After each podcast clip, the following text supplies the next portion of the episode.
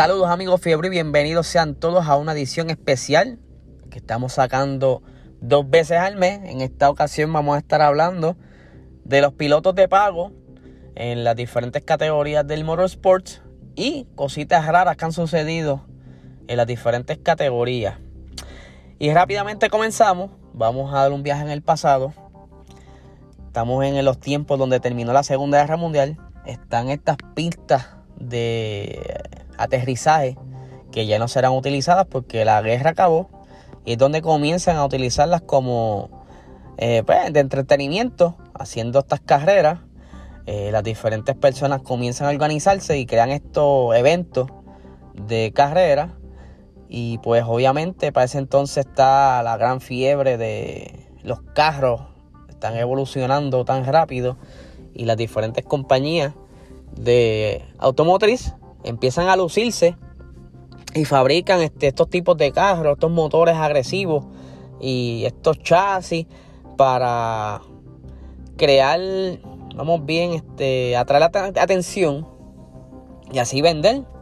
Obviamente estos eventos eran bien prestigiosos, mucha gente, no todo el mundo tenía el dinero para comprar estos carros deportivos y mucho menos construirlos, así que los que se rodeaban esta, en estos eventos eran gente de dinero. ¿Qué sucede?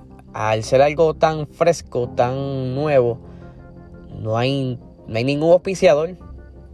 Entonces, para tú correr, obviamente tenías que tú poner dinero o para comprar el carro o para simplemente eh, sentarte en el carro de un fulanito.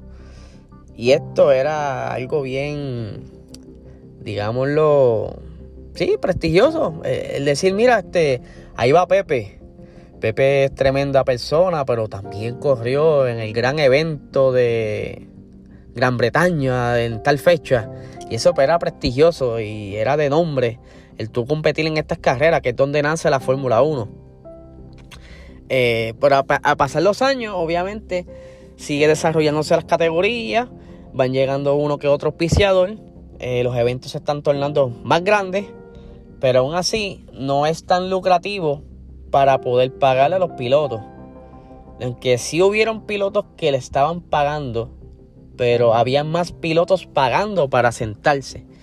Eh, esto obviamente en todas las categorías, pero se notaba mucho en la Fórmula 1 porque era lo, más grande, era la categoría top y sigue siendo la categoría top. Eh, pero no tan solo eh, en la Fórmula 1, como les mencioné, también se vio pilotos de pago en las categorías de Norteamérica, Gran Bretaña, Alemania, etc. Y un ejemplo grande que siempre doy y lo he dado en otros episodios es Nicky Lauda. Nicky Lauda viene de familia pudiente. Él se le acercó al Papa y le dijo, mira, papi, este contra yo, eso de ser negociante y no sé, no, eso a mí no me gusta. Yo quiero correr. A mí me gustan las carreras yo quiero correr en la Fórmula 1. Y el país dice, mira, mano, tú eres loco, chico. Este, yo, yo no voy a apoyar eso. No, eso no. Nosotros venimos de una familia de, de ¿verdad? De, banqueros y pacatín, pacatán. Y eso es como que fuchi, eso es de naco. Y Nicky Lauda dijo, mira, ¿sabes qué? Está bien, no te preocupes, no me importa, no quiero tu dinero. Yo voy a entrar a la, a la Fórmula 1 de cualquier manera. Y Nicky Lauda va y hace un préstamo y es como así él logra entrar a un equipo, pues, eh, no era Ferrari, inicialmente no entró de cantazo en Ferrari, pero entró un equipo como técnico, ¿verdad? Lo que era, no iba a ser piloto como tal, era como un piloto de reserva, de prueba. Y como él era tan ingenioso con los carros, pues él, él sabía, él tenía esa confianza de él que en base a su desarrollo y las cosas que él iba a implementar en esos carros, iba a ganarse el asiento, aunque sea pagando. Eh, en la Fórmula 1. Y es donde él trajo las piezas de magnesio y 20 cosas más que mejoró casi dos segundos en ese carro, en el primer carro que él estuvo trabajando. Y así logró convencer a, a Ferrari de que lo filmara. Pero aún así, él entró pagando. El problema de estos pilotos de pago o pilotos que pagan su asiento para competir es que no necesariamente cumplen con las destrezas o tienen el potencial suficiente para demostrar lo que son y siempre terminan haciendo un papelón. yo conseguí los peores nueve pilotos que han habido de pago. El número 9, Giovanni Lavaghi. Él es un piloto italiano, corrió para el equipo de Minardi en el 1995 a 1996. Se, se catalogaba un piloto súper lento y tenía accidentes constantemente. En la posición número 8 tenemos a Ricciardo Rosset. Él era un brasileño que corrió para Footwork en 1996 y tuvo aún así, aunque no cumplía con la destreza, participó de 27 grandes premios. En el número 7 tenemos a Pedro Diniz. Él era un brasileño también. Eh, tuvo 98 carreras y nunca tuvo un podio. Siguiendo por la lista, en el número 6 tenemos a Alex Young. Él era de Kuala Lumpur. Eh, fue respaldado por eh, la compañía Magnum Corp. También eh, fue piloto para la escudería Minaldi y fue despedido en el Gran Premio de Japón en el 2002. Su mejor posición fue séptimo lugar. Siguiendo con la lista, tenemos en quinto, en quinto puesto a Yuji Ide, que fue el rookie a los 31 años de edad. Solamente corrió cuatro carreras y no corrió más nada porque le quitaron la licencia, la superlicencia de la Fórmula 1 por un accidente bien feo que él eh, tuvo en, en, una carrera. Siguiendo con la lista, el número 4 tenemos al piloto de Indonesia, Irianto, que le quitó el asiento a Roberto Merhi en el 2016 y fue auspiciado por la petrolera Petarmina y su propio gobierno. Corrió solamente 17 Gran Premios y su mejor posición fue 17. En la posición número 3 tenemos a Pastor Maldonado. Él fue un piloto venezolano. Él fue financiado por el gobierno de Hugo Chávez eh, y por la petrolera PDVA. Eh, se le conoce a él no solo por sus revoluciones y accidentes que tuvo, sino también porque él es el último en ganar para el equipo Williams. Él tiene la última victoria que Williams ha podido dar en los últimos años. En el número 2 tenemos al peor de los pilotos porque apenas se escribió de él.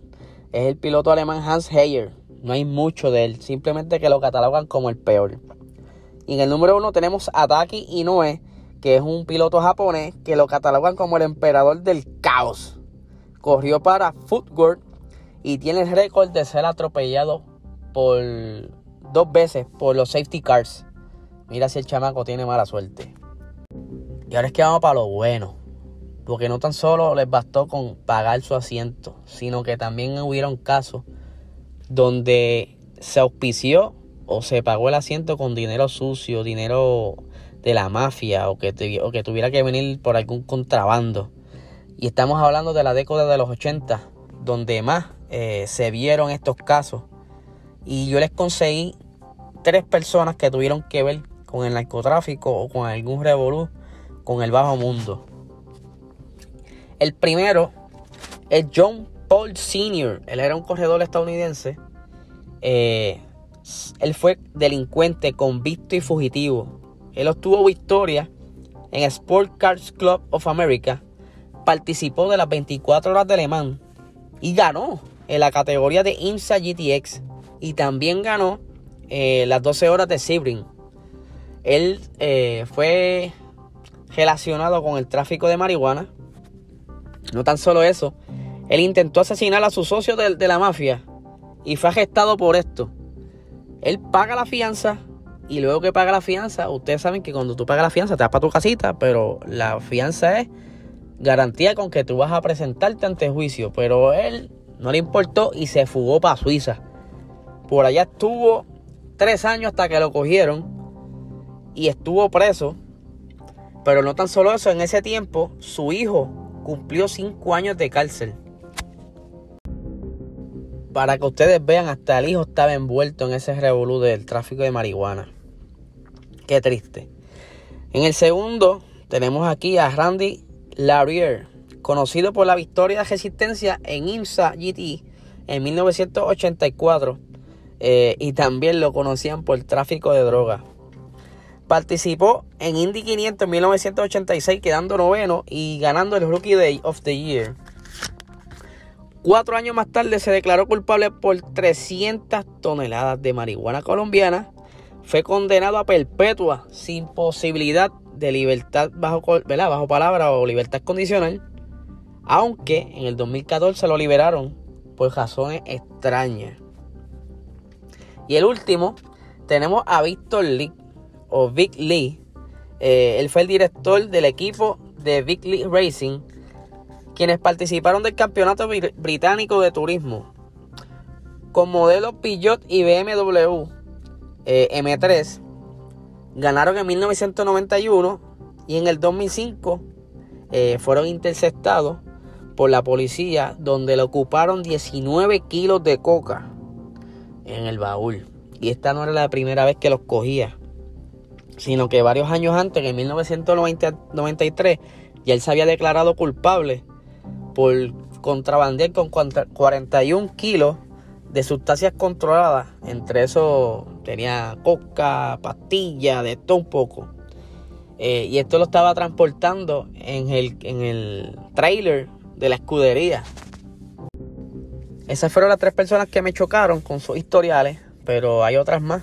Eh, las pueden buscar por ahí en YouTube o en diferentes websites donde hay unos reportajes bastante chéveres y mencionan diferentes casos de este tipo de, de personas con estos escándalos referente a, a dinero sucio o nebuloso. Pero ahora vamos a hablar un poquito de Pablo Escobar. Pablo Escobar, si lo habrán visto en las series Narco, las diferentes series que han hecho sobre él o documentales, él, él siempre le gustó lo que era la velocidad. Él participó en, motocross y también corrió en Porsche y corrió en Renault, o sea, en carro Renault. Eh, pero no tan solo quedó ahí, él también tuvo que ver con el auspicio de un piloto en la Fórmula 1. Y esto fue para el 1981, donde la escudería Ensign, por falta de liquidez, eh, vendieron el asiento del piloto Mark Sutter. Quien toma este asiento fue el piloto de Colombia, Ricardo Londoño, eh, que tenía poca experiencia y no tenía la superlicencia. Esto estuvo bien curioso.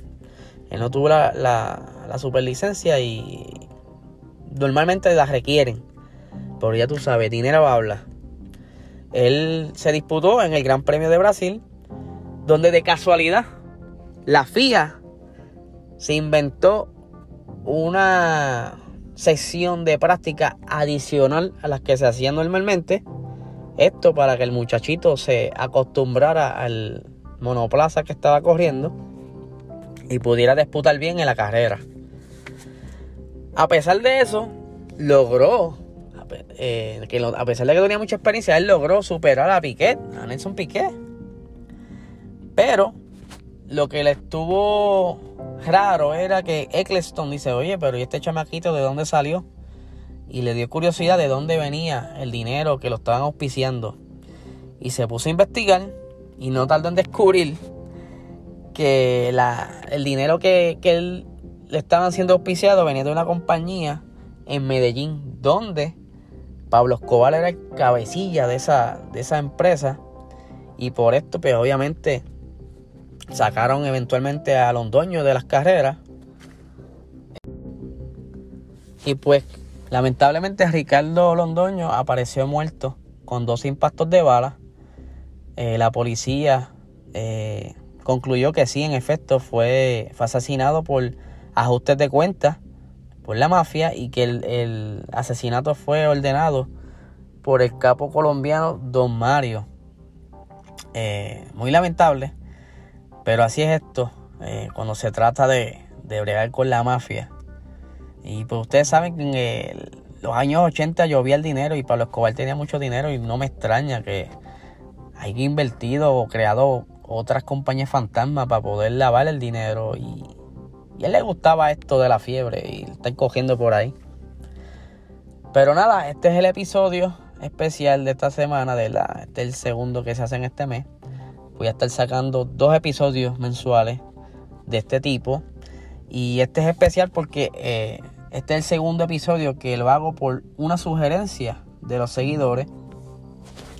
Y el seguidor que lo, que lo sugirió se llama William Montes. Y él se me acercó y me dijo, mira, mano, este verifica y hablen de los pay drivers o las cosas nebulosas que han pasado en la, Fórmula 1. Y pues aquí me senté, busqué información y lo hice. Y, al igual ustedes pueden sugerir eh, algún otro tema. Y lo, yo me siento, busco información y lo trabajamos, porque para eso estamos, para que la pasen bien. Nada, muchísimas gracias por haberme escuchado y que tengan excelente fin de semana de lo que queda de fin de semana. Nos vemos el lunes.